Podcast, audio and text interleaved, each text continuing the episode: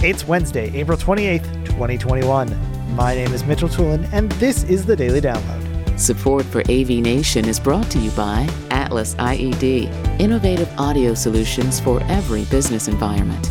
Today's Daily Download comes from a State of Control 79. Steve Greenblatt is joined by Rich Fergoza, Brian McGrogan, and James King talking about cybersecurity. James King starts off talking about what control programmers can do to avoid exploits in their systems. Not to go down the whole rabbit hole of SolarWinds. Uh, if you don't know about SolarWinds, it's everywhere on the internet. You can look that up. But the where that lies with us is the exploit from SolarWind came from a trusted source. So SolarWind was compromised. These people threw backdoors in, and when their SolarWinds clients went and did the normal updating, like you're supposed to, from a trusted source, they were actually being becoming vulnerable because of that export. And that's where, like we were talking earlier before recording, is we don't want to become that. We need to continue to be that trusted source as programmers and all that stuff is when we put things out in our clients' places, they're not having those backdoor that they are trusted sources. So we got to protect our end to make sure that we're protecting our clients as, as well.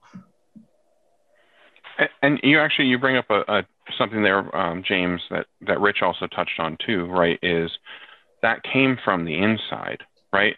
And and it could be as simple as you know, I needed to install this application on my PC in order to, to work on, you know, this one piece of hardware.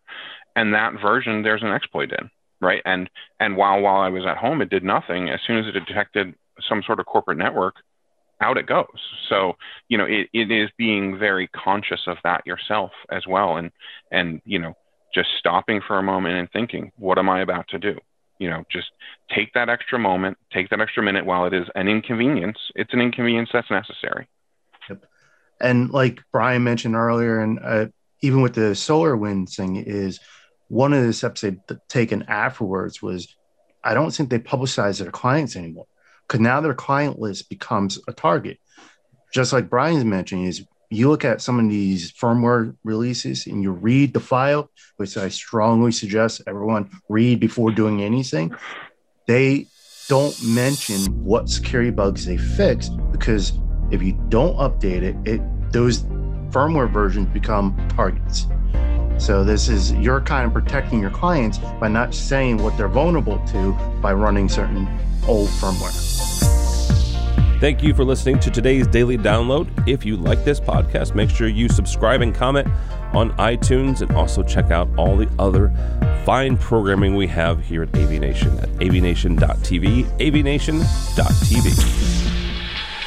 The network for the AV industry.